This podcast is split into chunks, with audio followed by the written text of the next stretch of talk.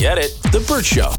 Time to get buzzed on the hot goss from Hollywood with Abby. It's the Burt Show's entertainment buzz.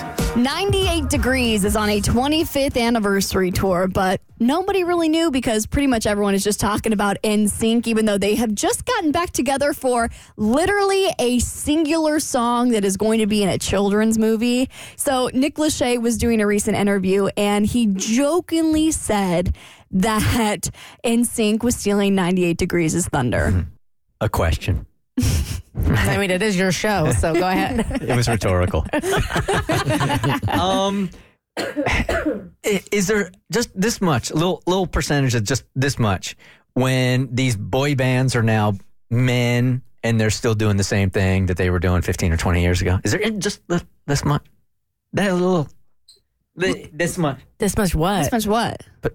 Uh, Cringe factor? Yeah. Okay, so admittedly, admittedly, in needing to talk about the 98 Degrees tour that nobody knew was going on, I went to the 98 Degrees website and I was looking at some Oh, of the promo. Yep, yep.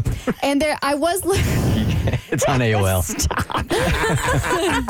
Someone submitted this to me on AIM, and I was looking at some of the promotional photos, and that thought did cross my mind. Not when I saw Nick Lachey, because I do think Nick Lachey still got it going on. One of the members is wearing a fedora, mm-hmm. and it just kind of ups the old man factor. I think the issue is because you look at someone like Elton John, who has a career that spans decades, and nobody thinks that about Elton, but I think he has adapted a little bit to suit his age. So I think when these boy mm-hmm. banders are still acting like when they were 18 to like 27 and doing the same dance moves as because Justin Timberlake just got under fire for doing uh, he was wearing khakis and did some dance on stage and everyone's like you look like a dad trying to be cool when JT was like one of the best dancers ever so I think when they don't recognize their age and that's when it gets a little cringy you know what I mean I yeah, I guess I just would.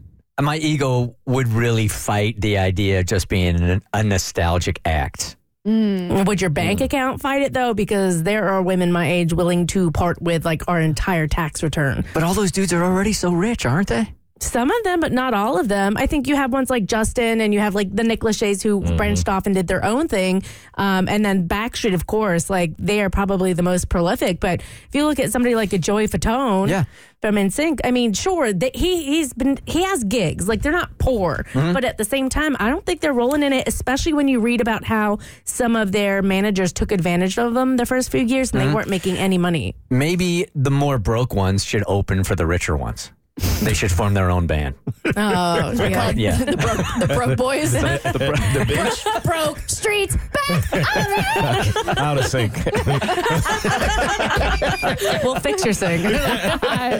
well, speaking of Joey Fatone and him needing to get a check, we finally know why him and La- Lance Bass posted that video of them in Christmas jammies. Remember, remember we talked about this a few days ago. They had Christmas decor in the background, and it was Joey and Lance, and they were in Christmas jammies, and they knocked on the door and they said, "Boys, we're here."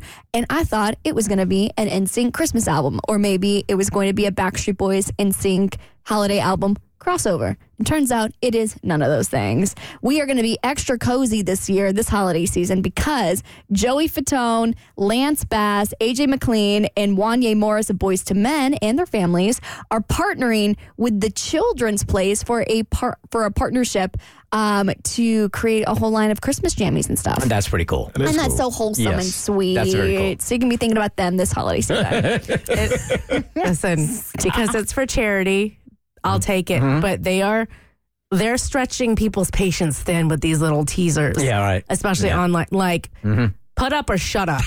Okay. Well, you know who's really going to be giving it to this holiday season? Hallmark. So they have really pushed through the strike because I'm sure you're thinking, oh my gosh, all the writers are on strike. Nobody can promote their movies. Hallmark really put things into overdrive when they found out that the strike was going to happen because they are bringing 40, 40 all new original holiday movies to air on their network this year. They did not break any SAG-AFTRA rules. They completed this all before the strike.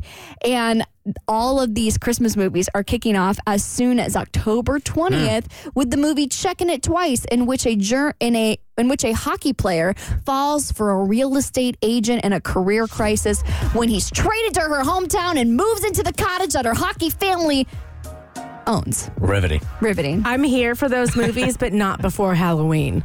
Not October twentieth, you said? No, that's spooky season. You let spooky Thanksgiving nobody cares about. Mm-hmm. Spooky season, we protect it at all costs. November is the gray area. YouTube is the first platform to punish Russell Brand for sexual assault allegations. Tell you what's going on there on your next eBuzz on The Burt Show. Get it? The Burt Show.